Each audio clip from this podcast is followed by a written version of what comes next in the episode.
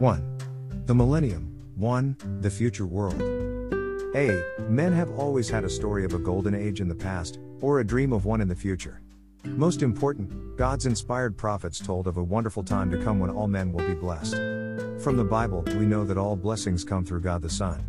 So the golden age is really the kingdom of Christ. 2. The millennium. A. In Revelation 24, we read of Christ reigning for a thousand years.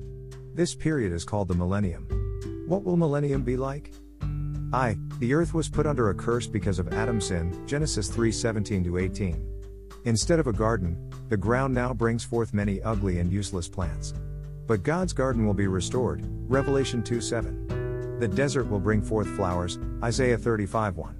Wild animals will no longer kill others, Isaiah 65:25. The whole animal world will not have to suffer anymore, Romans 8:19 22. 2. The nations of the world will be richer than they have ever been before. There will be no more war, no end to peace. Isaiah 9 7. Think of the money needed for police forces and armies even in times of peace.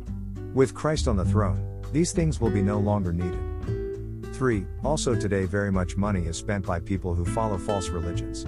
In Revelation 18 and 19, we see that this will also come to an end. 4. Very few people will be sick or die. People will become very old, Isaiah 65:20. There will be many more people in the world than there are now. Yet Christ the King will see to it that there is plenty for all. V. All who enter the kingdom will be sons of God. Yet their children will need to be born again. Perhaps most will believe. Even those who do not believe will have to act righteously or be punished. Isaiah 11 4 5. Satan will be bound for a thousand years. Revelation 22.